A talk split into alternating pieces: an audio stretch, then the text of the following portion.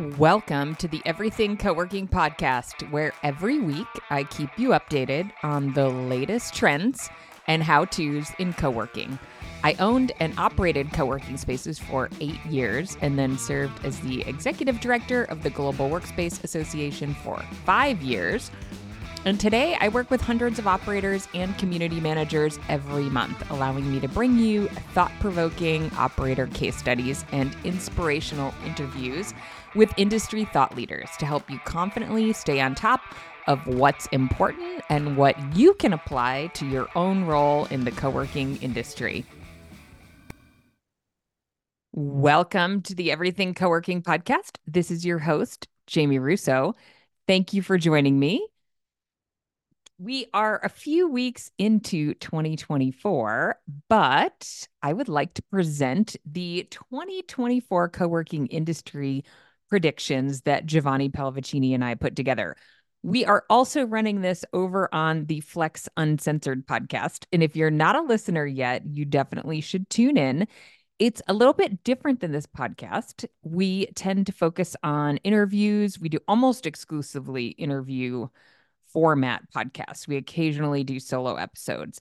So we do interviews with industry thought leaders, sometimes vendors, folks that Gio digs up that the world has not heard that much from, and folks that you have heard from, like Ryan Simonetti and Jamie Hodari, etc.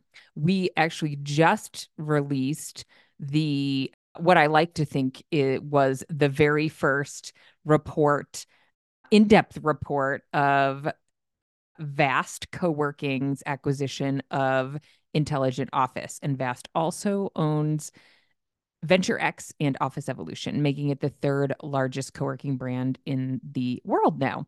So that was released last week. And so we held our predictions episode so that we could release that in a timely manner. So we mm-hmm. recorded this a few weeks ago.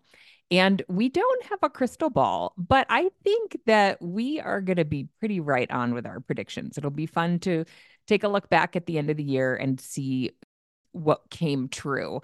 We have some that are a little bit bold and mm-hmm. some that are probably a little bit more expected. So, if you don't know Giovanni, he is a commercial office leasing broker focusing exclusively on co working and flex deals for operators and landlords. And if you ask me, he has the largest co working industry network of anyone I know, maybe besides me.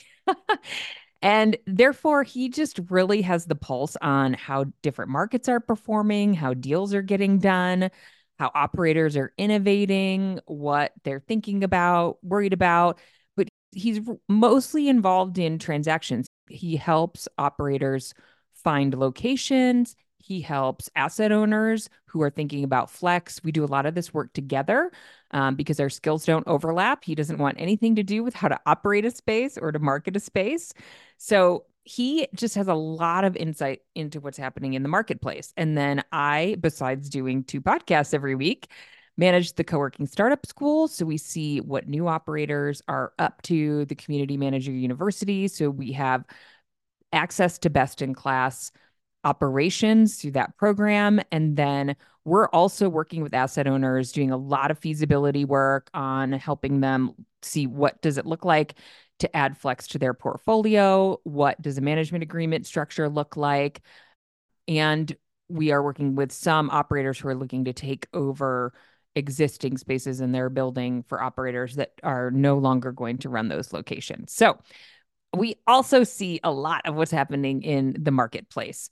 So it was really fun for Gio and I to connect on this. And I think you're going to enjoy this. And again, if you are not listening every week to the Flex Uncensored podcast, you should pull that up on your phone and hit the subscribe button and check it out. So happy 2024. This is our predictions episode, and we will see you next week.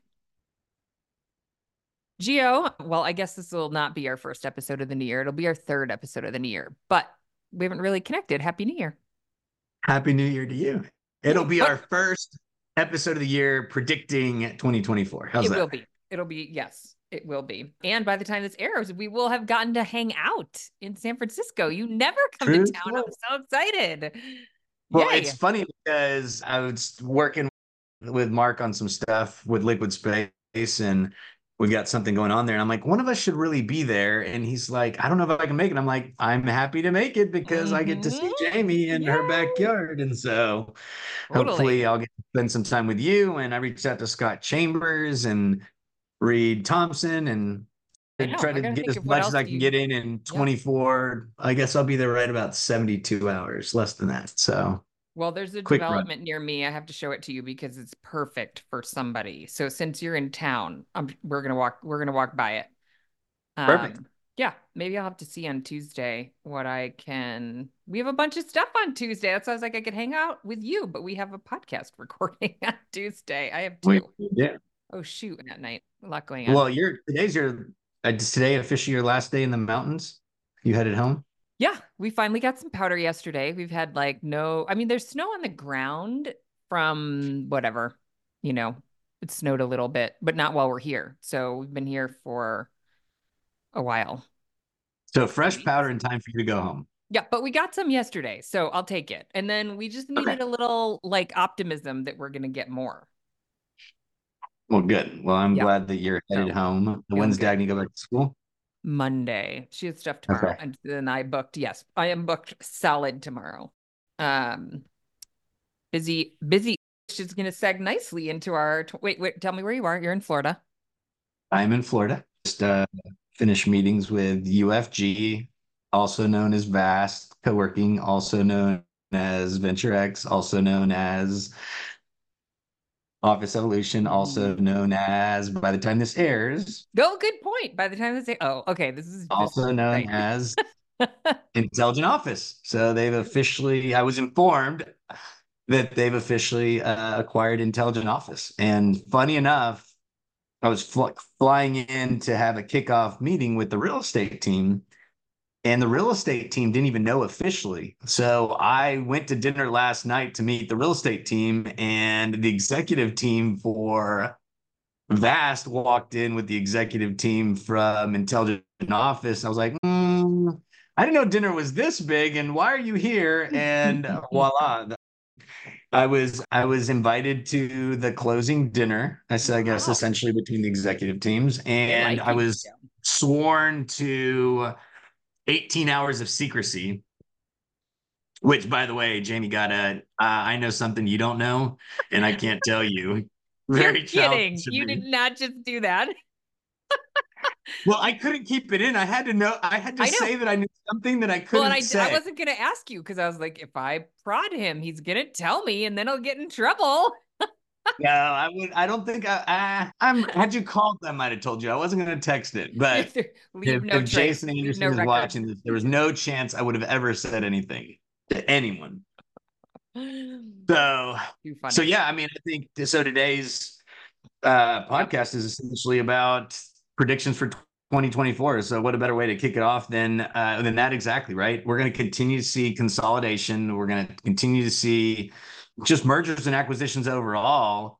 In addition to to being space that's handed back and then it's picked up by another operator. So, I mean, the industry is just going to continue growing, and some is going to be same brand is growing. Some are going to be, you know, different brands being acquired. And then last of all, I think there's going to be continued organic growth by existing brands. Okay, so I have some questions about that. Um, Yeah. Okay, so number one, Gio's prediction is let's call it more acquisitions. I want to dig into the acquisitions. so, perfect. do you think Vast will do another one in 2024, or do you think one a year is we're maxed out? So funny enough, you and I exchanged this earlier. The so episode one Mm-hmm. uh Flex Uncensored was we coordinated specifically to have Jason Anderson on with the acquisition of Office Evolution by Venture X. Right. So that was our very You first heard it here first. Yeah. And Wow. then that's why when I thought about it earlier, I was like, oh my gosh, I've got to call Jamie and we've got to get someone from Vast on, which by the time you you see this, you've heard Done. the or Mhm. listen, you've heard the one with Paula Mercer, Yep. which will go live, I guess, last week. But I mean, I think that's a big part of it is their goal is to be, I don't have my shot glass. Bonvoy, right? They're trying Yeah. to be the Bonvoy of co-working. And so as we all know, Bonvoy's got over 35 brands now. And so to answer your question is I, I think they'll acquire other operators and they'll acquire them as quickly as they can, Oh, right? And so okay. I don't know Capital's not a, no, no no problem with capital.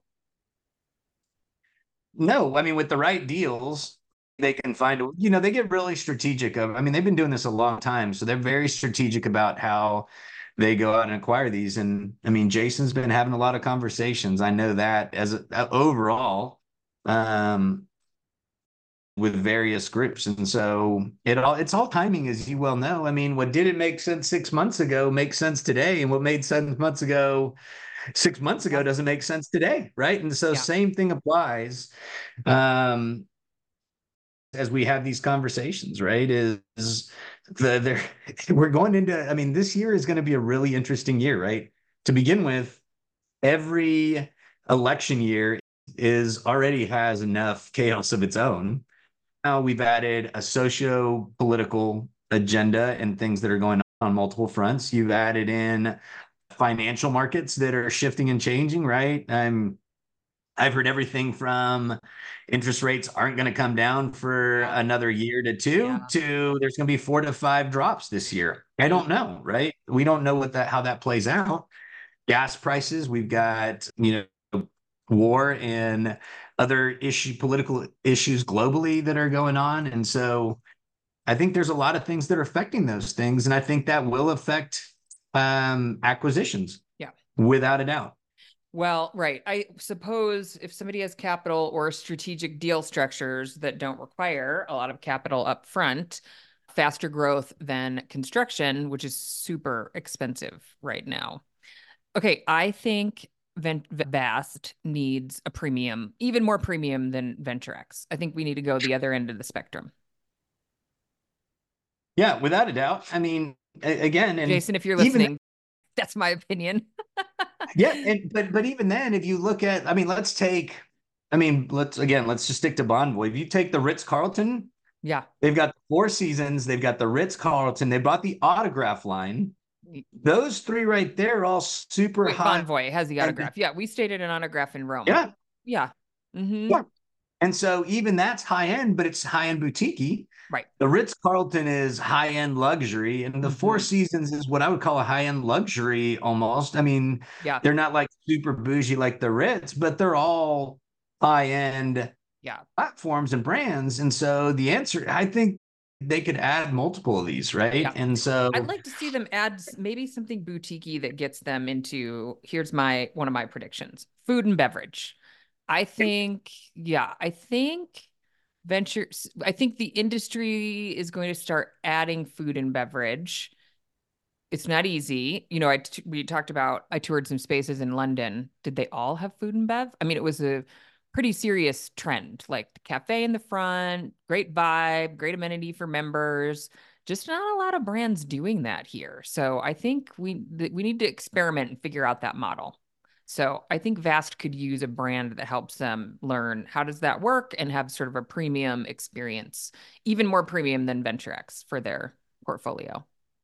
no, agree completely, right? I mean, I mean, to me, Venture X is if I'm using something, I know that I've heard them use the Four Seasons. I would probably use something closer like the W than I would Mm, yeah, um, Four. Seasons. So I think you have the opportunity to do that, and I think even stepping out from there, I think you're going to see some of the other brands. I mean, you've seen IWG do it, right? They changed from Yep. Regus to IWG because now they've got Regus the traditional, they've got Signature, which is kind of a merge between Mhm. Regus traditional and a Spaces. So there's three brands right there. Then they have Regus Express, not in the US, but they have it overseas. They've got their what's it's a number 18, or something like yeah, that. It's number 18. in Atlanta, which is over the top social club type of Yeah, deal that's what I'm talking about. Wasn't ever monetizable, right? Yeah.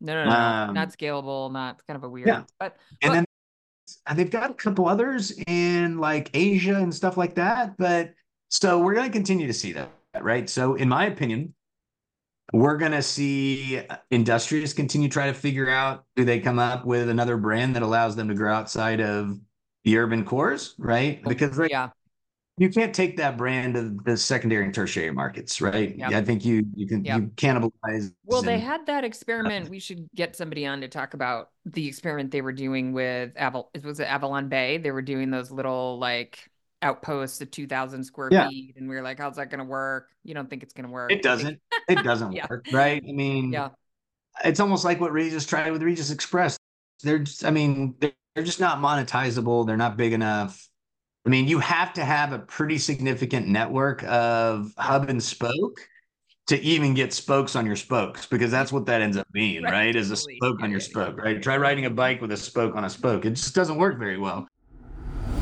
Hey there, I am jumping in to share with you a free live training we have coming up on February 15th called Four Ways to Fund a Co working Space in 2024.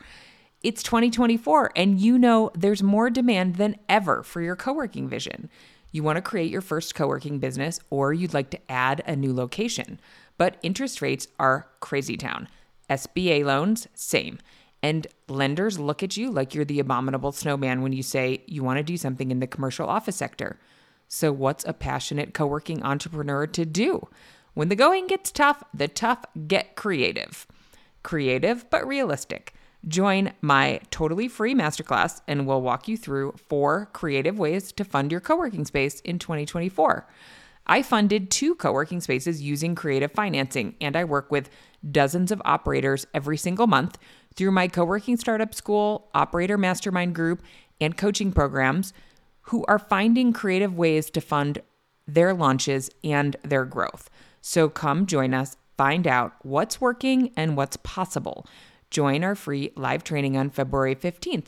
If you can't make it live, that's cool. We have a replay. Just register, save your spot, and that's the way you get the replay. But if you can join us live, you can ask all the questions you want and engage in the discussion in the chat. To register, open up your podcast player, click the details for the episode, and the link is right there. We hope to see you there. And so I, I think you're going to see Industrious have to figure that out. I think that you're going to see you know, as WeWork comes out of this, right? They bought uh, Common Desk, as, as you well know. So I think we're going to see some continued change, changes and shifts there. Because I mean, even WeWork, if you think about WeWork, they have WeWork, they had the HQ model at one point, right? That they were doing. Oh, yeah. And they did. They bought Common Desk. So I think you're going to continue to see that brand diversification, right?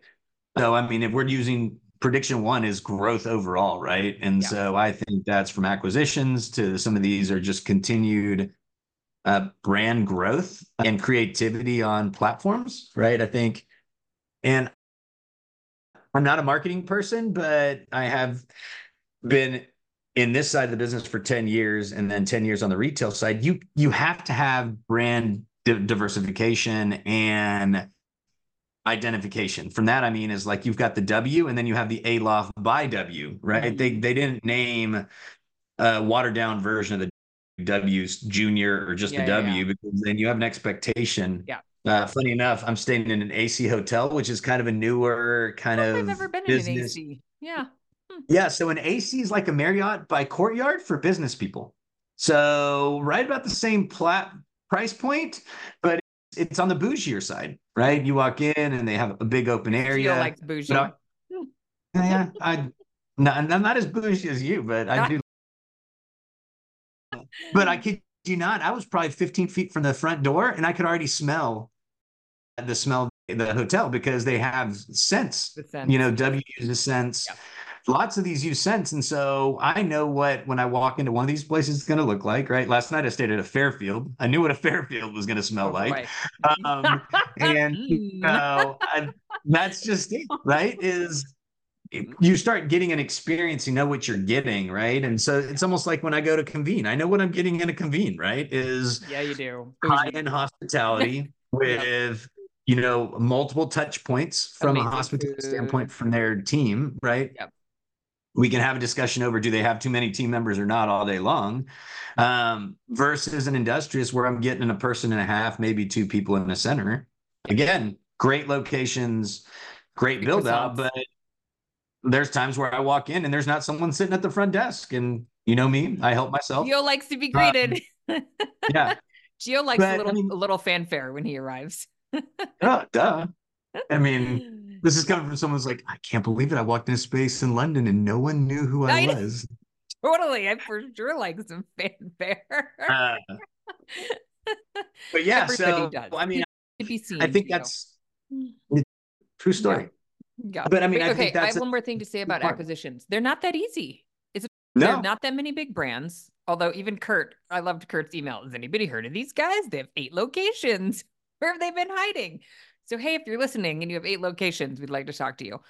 And I'm about to admit something pathetic that I probably shouldn't admit. Like I just got off a GWA board call, uh-huh. in which we're trying to figure out some different things, right? Mm-hmm. From and you you used to run the organization, so you know it. We're trying to figure out, okay, who are we? What are we? How are we yeah. serving people? Mm-hmm.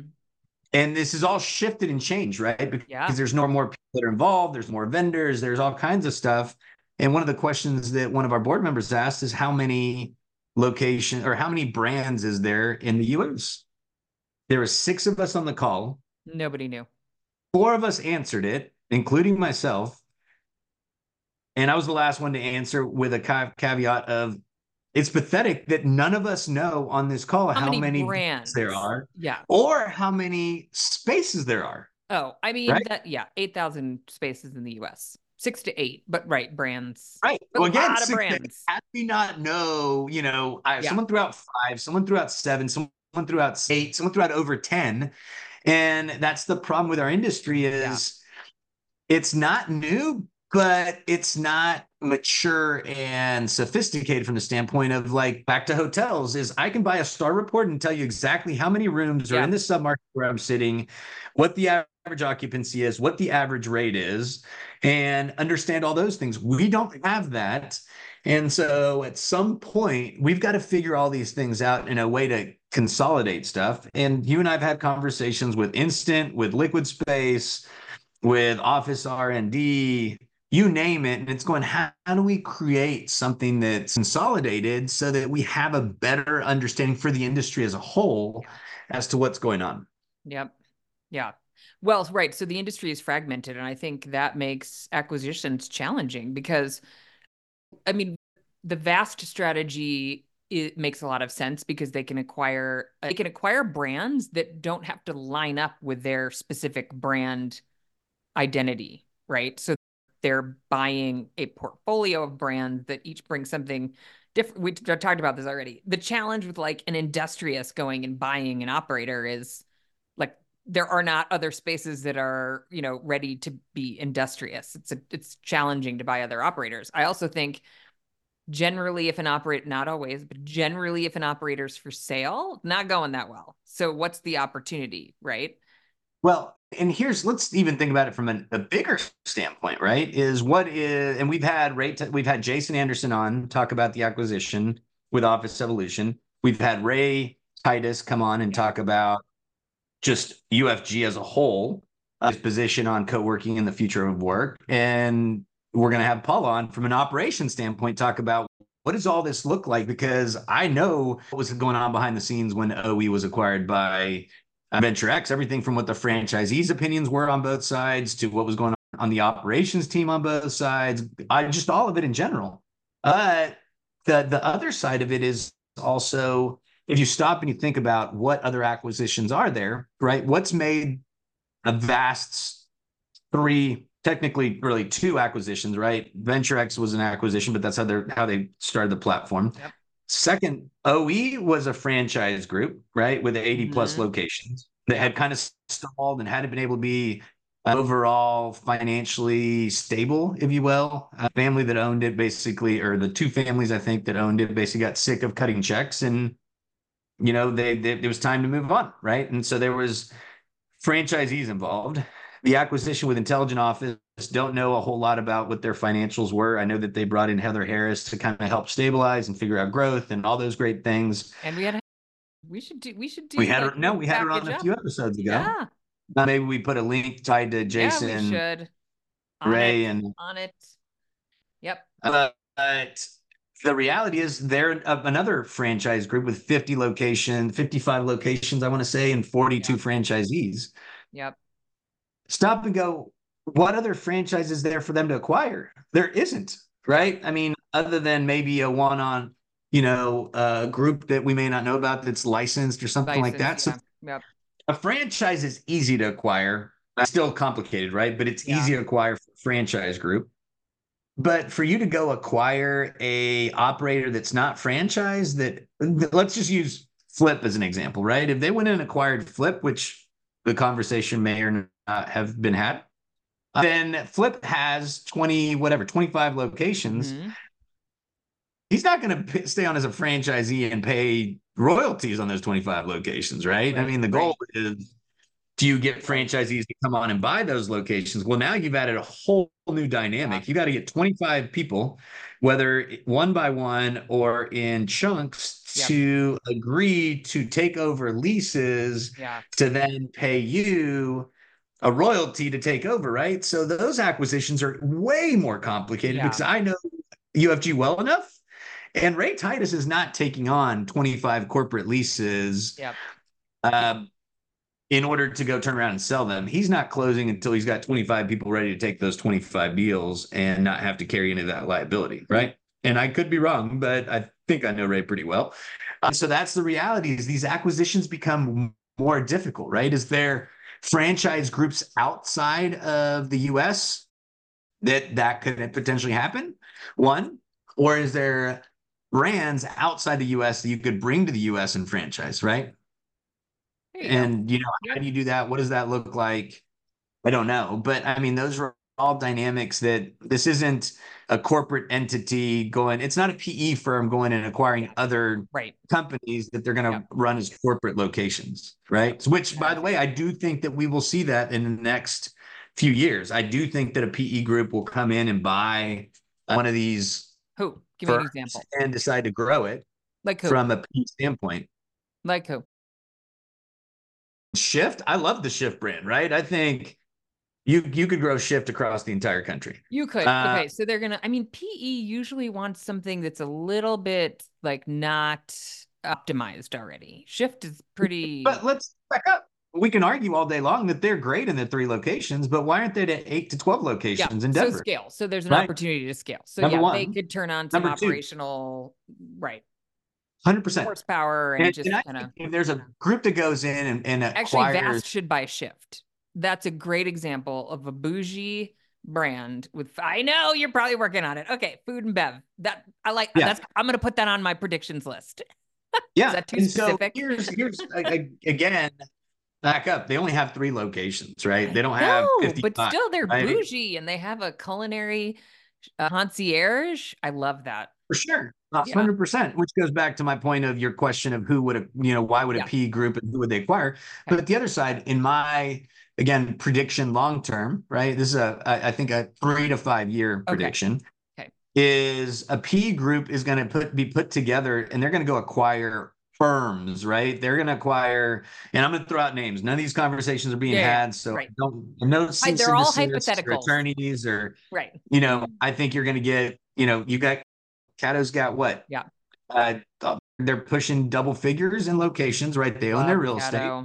Yeah. Uh, you've got Fuse in Austin that has, you know, currently they own three locations where they own their buildings too. You got Shift, we just talked about. You've got, I mean, How about, another how big about one. firm that- space? Firm Space has a handful, right? That's Chicago. Did you see that? the problem with Firm Space is they don't have any, uh, don't have any mass, right? From the standpoint of Shift's got three locations in Denver. Oh, Fuse has three locations in Austin. yeah. Cato's They got don't have any hub and spoke. eight. Yeah, yeah, right. Yeah. You know, then you look at a Cohatch, right? Cohatch has how many locations already throughout the country, right? Privately owned. Yeah. But again, model. different yeah, brand. I don't it's know a funky model, but again, let's be honest. I mean, there's plenty of funky models out there. It makes money, right? If it makes money, uh, Pacific is another No, one, right? Pacific. Yeah. 25 North. Laurent's not, not not the youngest, right? Laurent's getting And Laurent, if you're listening, you didn't mean that. I, I meant it, right? He's ready to retire, he would tell you, right? You've got, and we've seen other people do it, right? I mean, we there's people that are just get to the point where they're like, you know what, I'm ready to cash in my chips and and move on. And you know, you've got Pacific, you've got Pipeline, right?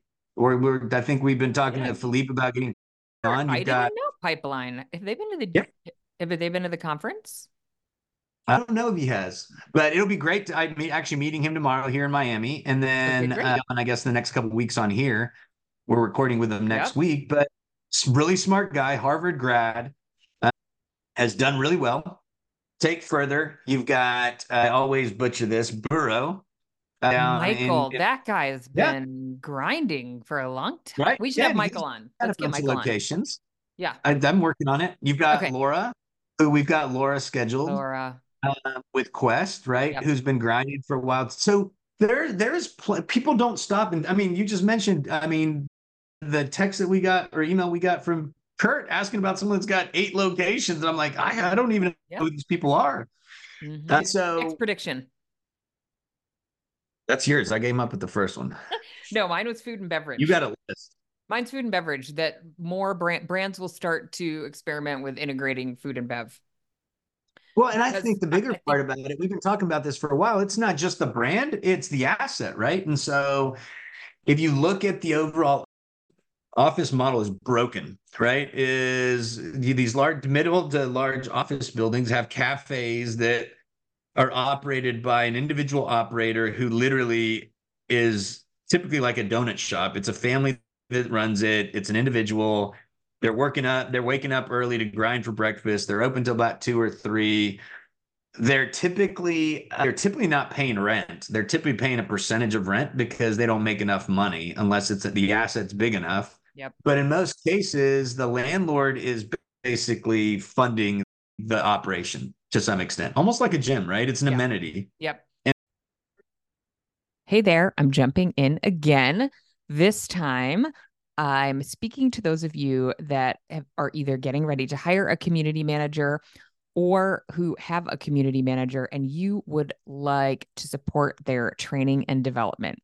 We know how challenging it can be for co working space operators to create their own training and development material to support their community managers. And this is so important in terms of onboarding new community managers and supporting the growth of your existing community managers. And we're getting towards the end of the year. What a great holiday gift, end of year gift to give to your community manager. So, the platform is really around a couple of things. One is access to a community of like minded folks. We have a very active Slack group with really wonderful questions that are posed every single day. And we find that's one of the biggest values. We have community managers from all over the world. And this is an excellent group of community managers that have invested time and effort into getting better at that role. And they are the kind of folks that you want your community manager to be by and hanging out with, and they know their stuff or sometimes they don't and they ask questions and we help them out. So I'm in the group. We have coaches that are in the group to support them. So we love when they ask questions for things they need help with because the other aspect of the program is really around helping them get resources they need to make their jobs easier and to learn things that they can use in their role to be better at their job. So we provide some done for you resources like Google Business Posts, detailed event ideas, et cetera, that they can just kind of grab and go and use. And we also provide monthly resources that add to our training library so they can do our certification.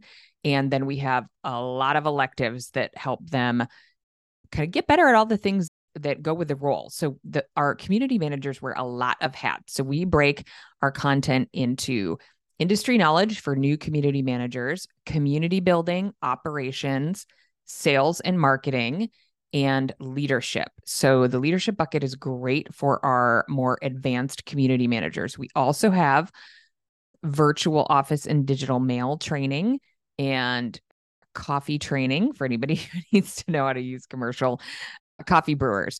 So we uh, have some of the, I'm just going to give you kind of a sampling of content that we have. So in our community building modules, we have hosting your first member events, building community with budget friendly events, member event swipe files, our sales and marketing modules. We have tour training. We have the training on the full co-working sales funnel so they understand what that looks like. We have social media planning frameworks. We have what else do we have? Three simple steps to an effective marketing newsletter. These are just some of our samples. Ooh, these are some of our best utilized topics. Demystifying the process of letting your co working members use your address for their Google business listing, how to close a tour, operations modules, how to set up automations, how to do a new member onboarding audit, simple ways to use AI to boost your productivity. We have over 40 courses in the program. So we cover kind of higher level topics and then we also cover things that are timely like the CMRA updates, Google business updates, etc. So we get together monthly to do official training and we also host a best practice sharing call, which is one of the fan favorites of the group and the Slack group. So if you have any questions at all about the program, don't hesitate to reach out. You can learn more and register at everythingcoworking.com forward slash community manager. Now back to our episode. And so I think a lot of those went out of business during COVID and haven't been mm-hmm. brought back because there's not enough people to drive. It was already an issue to for one of those operations to be funded by the people in the building. You were hoping from people to walk from one of the adjacent right. buildings or just right. be like, oh, they've got a great sandwich shop and you stop by from somewhere else, but not likely. So I think that these landlords are now looking for operators that are going to be able to program the building, and that includes F and B. It includes uh, overall programming for events, right? Uh, happy hours, or you know, institutional landlords. You're talking about institutional landlords, like somebody. Well, not even. I mean, let's define institutional, right? I mean, I think it's the medium to large operator owners, right? Yeah. Because we've seen Bridge do it. Who he's they're not I wouldn't argue they're institutional at whatever 16, 17, whatever 20 million square feet. To me, oh, institutional. Okay, I mean, okay, 50 mm, on the road plus million square feet. okay, right, yeah, semi-institutional. Yeah, yeah. But even back to it, I mean, I think some of the smart, a great example, Quadrant Investments, right? You've never heard of them. If you looked them up, they're in Dallas based. The guy was at a very large firm before, and he just he's super trendy and cool and he, he's doing developments that are boutique uh, office buildings. They're more like you would see in a trendy boutique hotel or apartment complex, right? And so the feel is completely different. They're not institutional. They they okay, are. Let's call that yeah. Let's call that a trend. The uh, resort office. Yeah, uh, totally right. There, you've yeah. got people have to have a reason to come, right? Exactly. And these are this is all included in F and B, right? And I yeah. think I'd replace F and B with amenitization of office, okay. right? Let's, let's call it the, the the resortification of office. Totally cool with that, right? So you've got the F and B component, you've got the programming, which includes fitness, social, Peloton, uh, overall, just property management, right? Property management is going to be completely changed. Yeah. Yeah and and we're seeing that already. I can't say we're seeing it done well in most no, cases, but I, that's what I think. It's is, like infancy. I mean, you've right. You named a couple of examples here and there. JLL Flex, right? JLL Flex yeah. now falls through the property management arm of JLL, right? AY has been trying to figure out how to do that. Yep. All the big firms. I mean, at one point, CBRE had, man, I want to say four different property management platforms that were all trying to figure out the same issue. I mean, I still remember walking into space in Atlanta and there was the security desk, um, the security kiosk, there was a spaces desk next to them, totally not attached. Then there was an X, I think they called it like XYZ or something like that, which was like their cafe with co-working space. And I'm like, there is way too much. Where which desk do I go to, yeah. to get uh, needs met. And so I think ultimately we're going to continue to see that, right? Is it's going to become more, more like a hospitality, a hotel play, right? A hospitality play. Property management all going to tie into that. And I, th- I think operators are going to play a big part of that if they play their cards right. I th- yeah, because they're equipped to do it. Okay, I'm gonna I'm gonna flip. I'm gonna go from resortification of office to the other side. I think we're gonna see more co warehousing. Is yes. that on the list? Is that on your list? I see that as just continued brand diversification and product offering, right? So yeah. yes, I think there's gonna be more of that. I think that's one of them, right? And the problem is who's going to be good and who is not, right? I mean, your great example is we can use um who the Phoenix space that you were trying to help get the galvanized landlord do an assessment of co-working and everything else. You showed up and they had co-warehouse and you're like, oh my gosh, it's 100% lease. They have a they waiting like, list. We're killing it. And, and the best thing, if any of the brokers are listening, they were like, yeah, our broker was like, I don't know what to do with this. So we just leased yeah. it ourselves and it's full. yeah. And they were like, "What uh, is this even? Yeah, then you've got the Saltbox guys, and you've got a cup cube and a couple yep. of these other co-ware. Which, by the way, even... we need to figure out how to get these people on. Yeah, for sure. Yeah, I know the Saltbox folks a little bit. Megan reached out because I'm guessing the GWA is looking for something, but I had them teed up for a panel that I did on co-warehousing, but I think they were too late. But uh, Dave and Laura Fisher, did you meet Dave and Laura at GCUC? Uh-huh. They're in yeah Houston. They're doing co-warehousing. Another guy yep. who comes to GWA conferences, Seth. Uh, oh, I'm gonna get it right. Is it Rosen? Oh, Seth. I gotta look up Seth's name. He's doing some co-warehousing in Albany. So I think we're seeing even like smaller scale operators yeah. get into it. But at like the same it. time, I'll tell you, there's groups that have tried that are failing. Oh, right, yeah? because hmm. they haven't thought through some easy, things. But it's not as easy as it looks. Well, part of them are. I mean, figure out who you are and stick to who you are, right? And yeah. so, you know, this even plays into uh, not a, it's a prediction slash a trend, but landlords that are trying to do flex, right? And we'll get it. I think that'll be three. We'll get into that next. For sure. But yes. there's some of these operators that are like, oh, we're co-warehousing, but we're kind of co-working. And I'm like, uh, what are you? Are you an office or you co or are you a warehouse, yeah. right? You, you got to lean into one for sure. And even Saltbox did it. If you look at their model, originally they had call it, I'll use say a third of their office space or a third of their space was office. Yep with some conferencing. Then they had the reception. Then they had the warehousing, right? Yep. The last few that I've seen, their offices are actually in the warehouse portion. And so it's really co-warehousing that happens to have an office component within yep. the, the warehouse. As opposed well, they probably saw that's how people are using the space, right? That's they're yeah, not sure. really more integrated than not. And so some of these spaces that I've seen went over the top in their overall build out, right? They spent yeah. too much money. Can't have they bougie co-warehousing. Not gonna no. Just, yep. I mean, if, if you're showing up to do a, you know, you own a sock, a monthly sock company. Yep. How nice does your space have to be, right? Yep, if you nice. are sending contact lenses bi-monthly to Costa Rica from mid the Midwest, why does it matter what your yep. space looks like? right? And so I think that's just it, and that's just growth. It's just learning. Well, right. I just... think that's a sick, like a cycle of industries, right? So it's like over investment, and then people figure out, oh, that doesn't work. I mean, we've seen it in co-working. You can't spend, you know, there's a limit to what you can spend and make that back. Yeah, with, yeah. without a doubt. So okay. I think that's that's going to continue to be something that gets worked out. But I mean, just uh, a week therapy space, right? I mean, we oh, had, gosh, we I had, love therapy space. Yes. And who would have guessed, right? Is signed two leases with him. Uh, we're working on a few more. Uh, I mean, they're they're pretty aggressive over the next few years on what they want their growth to be, and all they do is counseling space, right? Yeah. Therapists. Um, so they um, need well, they need a similar build out. Do they push for like heavy TI and free rent? Like a no, I mean, our deals are turnkey, right? Oh, turnkey. We're trying. To Find, well, you know what? That's really funny because I had two similar models go through my startup school, and they also both got turnkey build outs. Interesting. Yeah, but again, their turnkey build out was uh, the last one we got was forty eight bucks.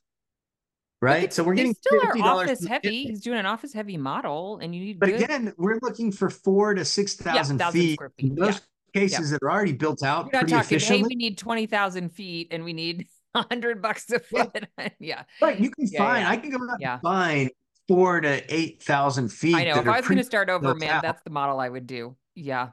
Yeah. As yep. opposed to if you're going out to find 10 to 20, you're having to find out significant build out, yeah. which by the way is either really old today or it wasn't built right because yeah we're in this era where people are like everything's open and collaborative and we only need four exterior offices and everything else is going to be you know, neighborhood working. Well, you know, it and, and part of it too, remember, therapy space is looking for hard wall, hard yeah. door offices. Totally. I can go find millions of mm-hmm. square feet of that were built in the 80s that we can slap lipstick on and make it work. We're yeah, not and saying, it's okay hey, if the offices are a little bigger, I guess, in that case. Yeah. Mm, right. I'm not going, hey, we need, yeah. Right. You know, you're not having to do all glass office fronts and glasses yeah. inset and windows. I mean, and doors and everything else. That's a good business. So it's a little different. So, yeah. you know, co-warehousing, you've got the specialized space with you know the therapy space example you've got people that i mean law firms we've seen that happen already right is you're kind of building out the same kind of space uh, people yeah. tried that a while back i think we're going to continue to see that as people go out on their own more and more because they're like why am i part of a firm or you know i don't want to go all the way to the urban core you know we're going to continue to see that i think what we haven't seen yet that i think we're going to see is uh, healthcare right and no, that's totally seen that. I have had a bunch of folks go through my startup school doing shared healthcare spaces. And a matter of fact, I need to get them on my podcast, putting them on my to do list. Gosh, yeah. you make me come up with all the hard people and you take all the good people. And totally, I uh, do make you come up with the hard people. you're like, we need to come up with more people. I got to listen to it. I haven't even been helping you out. I know, I'm just like Gio. You know what? Because you know it's hard. I can't do it for two podcasts. It's too many people to think think about. I know. I know. Okay. And anyway. you're very good about that. You're you're not ever like, oh wait, I want them on mine. There's been a couple times where like, you know what, they'd be better on yours. I've been a little tempted, right? And typically no, it's like when they're they're super uptight and they're like, I need pre questions. I'm like, I'm not the right person because I'm gonna stump you on purpose. and ask you lots of personal questions. yeah, for sure. yeah, I so I think we're gonna continue to see that. I mean, we're seeing it. I you know, part of what I haven't done a whole lot, I need to reach out to a couple of these groups that were doing like these biomed spaces okay. where you had all this lab space in the middle and then they had their individual offices for R&D or whatever they were yeah. doing. Well, like the woman uh, uh, because, from, oh gosh, what is the brand? The woman who was on my panel at the GWA. I'll think of it in a second. Yeah. yeah and so I think we're going to continue to see stuff like that. I mean, yeah We've the, the crazy part about it is people don't think about this. Like we've seen artist co-ops and yeah. you know creative types do this for a long time. Yeah. Right. Yeah, and so typically it's in warehouse space or yeah. tertiary space that's cheap because Not very bougie. You know, yeah. But I mean, we're going to continue to see that evolve. Is just overall use of space and product. Yeah. Yep. Okay. So I think we probably both have this on our list. I called it management agreements. You're calling it landlords getting involved. Yeah, I mean, I think there's two sides of that. I think landlords have realized that they need to be in the flex space, one yep. way or the other, right? Yep. And the easy part is a lot of those are just going to do more and more spec suites yep. or turnkey spaces. Um, okay. I think that's an easy one. Yep. Uh, from the management deal side of it. And we had Perry on that was a great example of because people talk yeah. about all these management. He he said the two words that are being overused are management and enterprise. Snowflake. Oh, yeah, yeah. Um, and so part of it is they're really partnership deal slash, you know, some type of percentage rent deal, right? And so more and more these landlords are realizing, hey, we want to participate because we want to say in how it's built out. We want to say in how the the tenants in that, inside the space are, are going to grow within our space or contract or you know have a collaboration even where people are going hey we need two floors but then we need another space to contract in and out of to some extent. Um, in some cases even just for meeting space or ideation space or things like that.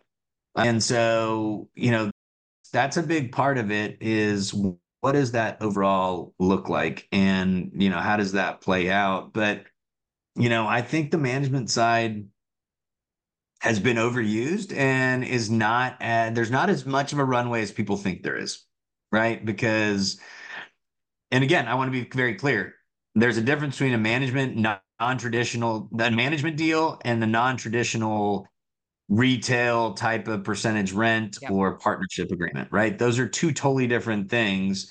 A management deal is very it's middle of the fairway, literally landlord, you are putting all the money up, 100% of the money up. You're putting 100% of the money up for the build out, 100% of money up for the FF&E, 100% of the money up for yeah. the operation of the business. You are putting 100% of the money up for the operation of the the triple nets of the building, right? Yeah. So literally the landlord is 100% responsible. Yeah. The tenant really and it's not even a tenant what they are essentially is an Service operator provider. that has a hospitality agreement Yeah. is running the space right so i don't think there's that many of those deals No, there's not that many of those deals. And I'm working on one for a landlord. I won't say where, but he called me and he's like, he did not know who I was. I don't- can't remember how he found me. And I sent him a proposal and he was really nervous. He's like, you know what? I have this, you know, proposal and I think it's a scam. And so how do I know you're not a scam? it's like, okay, I totally get it. Let me walk you through like, you know, what my background is and, and what I'm doing and give you a couple of examples. He's like, this management agreement thing is looks like a scam to me. I was like, okay, right. That's one way to look at it. Yeah, so I think I mean you're seeing it, we're both seeing it. We've worked we have a, a lot of overlap right now too. We're working on a bunch of similar uh, working on different angles with a bunch of folks on these projects, but I feel like all of a sudden asset owners, property managers, like all sorts of folks sort of getting they're starting to get it. Like we need to get involved here. What does that look like? Some of them want to learn to do it themselves. Some of them want to most of them want an operator. Uh, a lot of flavors of that, but I think we're really starting to see the flywheel on that start to spin. Where'd you go?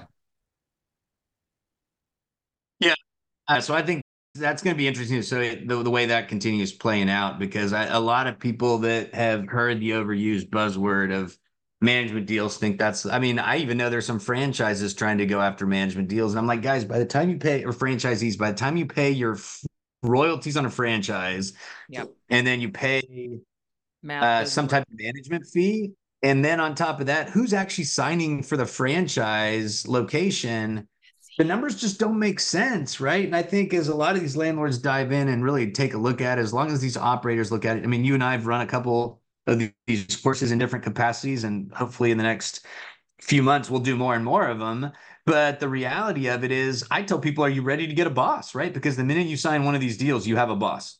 And I, I think the great example I, that we use with Perry was like, oh, trust me, we have people that are literally calling us every week and they want to know exactly what the numbers are and who they are. Actually, no, it wasn't. It, you know what? It wasn't with, uh, Scott it wasn't with Perry. It was uh, Mark in Dallas that you're talking to and I'm talking to. He's like, oh, uh, I can tell you right now, if we ever did one of those deals, my partner would be one of those ladies that would call every single week. And she does currently in the existing space that we have with Common Desk. Yep. And she wants to know what the numbers are, what the occupancy is, what, how many leads they got, how many people toured, how many deals they closed. And I'm just like, uh, yeah, imagine that, right? Imagine getting uh, a handful of those landlords and they'll drive you crazy. And Yeah. literally, you're doing it for peanuts. Well, I mean, I think that's the thing. You should be all over those numbers as an operator. That should not be the hard part.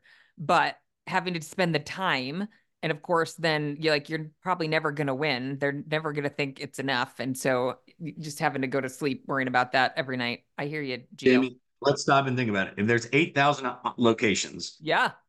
I would be ve- very comfortable telling you that 75% of those locations do not have that information that you just said. I know said. you're totally right, Gio. Okay, you're right. They should.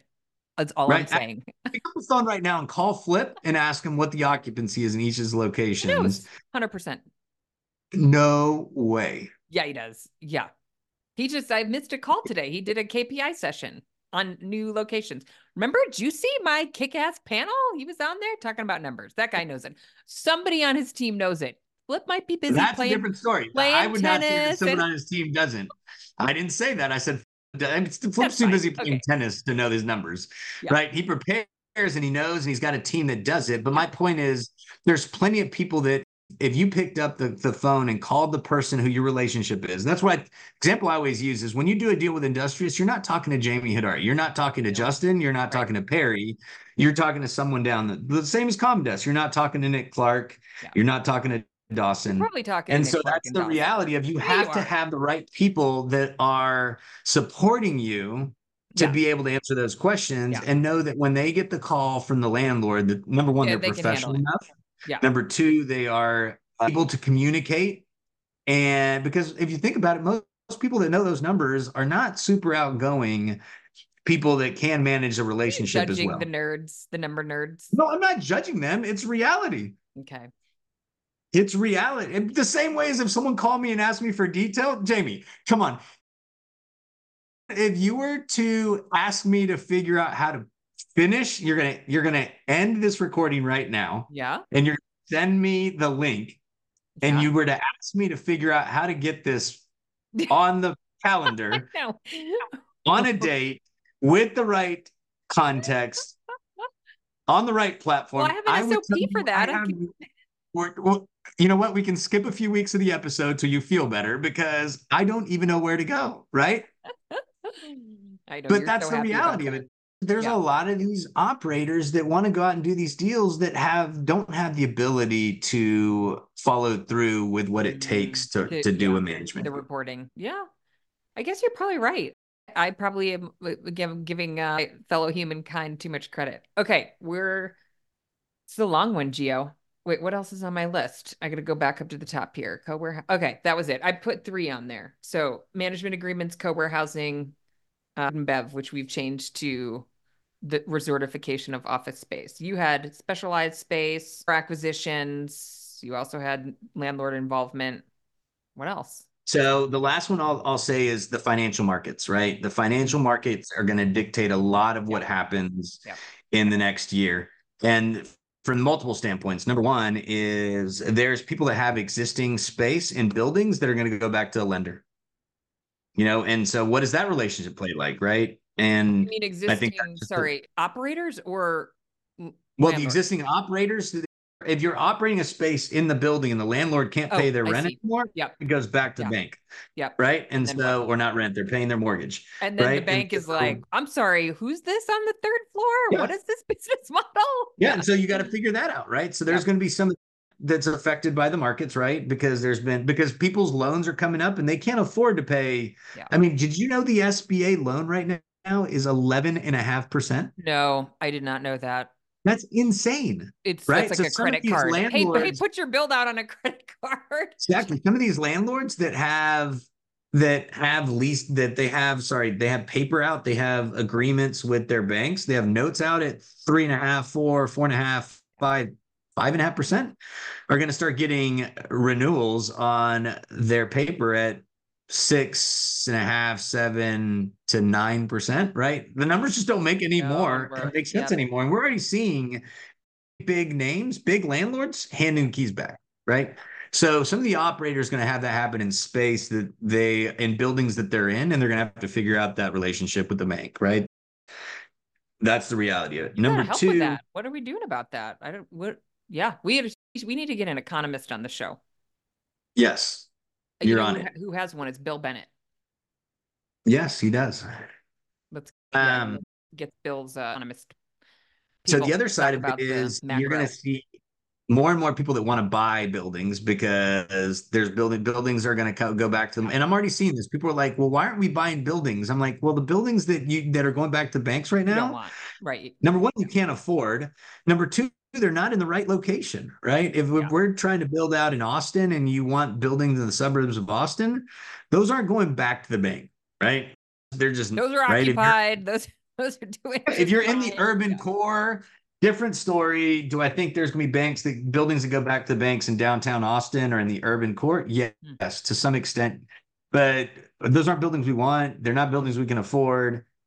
If you want to, if you want to take risk and go into, uh, I guess gentrifying or financially struggling markets and wait it out, you've got enough cash to wait it out. San Francisco, right? Suburbs of San Francisco to some extent, right? There's going to be that opportunity. Seattle, Minneapolis. I mean, there's going to be some of those markets where you can, but you're going to have to wait it out. Make sure that you buy it right. Make sure you have enough money set aside. Um, and the other part that people don't think about is when they're like, "Oh, we want to go buy our buildings." I said, "Well, you realize there isn't a TI package when you buy buildings. You are now responsible for the purchase of the building and for the build out of the building. There isn't a TI package for that, though. help you get there. Right. Nobody's oh, giving it to you, absolutely. you can finance it. at nine and a half, ten percent, right? It, which right. doesn't make sense anymore, right? I mean, I can tell you, I've had deals fall apart over the last six months over the fact that they made sense at five percent, even five and a half percent. They don't make sense at seven and a half, eight Yep. to Yep. nine percent. Yeah. They just don't, right? And so that's just for the purchase of the building. Now you're trying to put in all the build out and then all the FF and E, right? So let's say you're Yeah. acquiring a building for 200 Now you're bucks a foot me. on the low end. Tell me something. tell me something. But happy. there's opportunity, but there's people that are going to be able to do that, right? There's opportunity Okay. on that side Yeah. of it. There's people that are going to swoop in and buy those buildings that go back to the banks that are going to be able to take advantage of that. But the reality is it's not going to be easy, right? I mean, financial markets affect everything, but for those of us that are willing to go out and work hard and get in the way of opportunities like you and I ha- have already, there's going to continue to be more of those, right? And there is no doubt that my number one uh, desire for my clients is to own their real estate, right? because you're I know. you're I just mentioned that on my own podcast. I was like, if anyone had ever suggested that before I did my first location, like I would be on the beach right now, not talking to you. No, but I mean, I just, it- yeah, I agree with you. And so, I mean, you're going to continue to see that. So, financial markets is going to affect a lot of what hap- happens in the next year. I'll give you another example. We just signed another lease right now. I've got two leases out, three, no, three leases out right now. Nice. One is in Nashville where we've signed the lease. Yep. And it goes to the lender for approval. So Oh, the boy. lender has to approve the TI. Yeah. And I'll tell you right now, that client of mine Yeah. has already had one landlord say, no, we won't sign the lease in Virginia. So we literally negotiated signed leases to the point where the lender said, we're not following through with this. But and that was will not months ago. support like a commercial project. No, and it wasn't against co-working. They just didn't want to cut the hundred dollar commission check. I mean, the hundred dollar uh, die check. Oh, Yeah.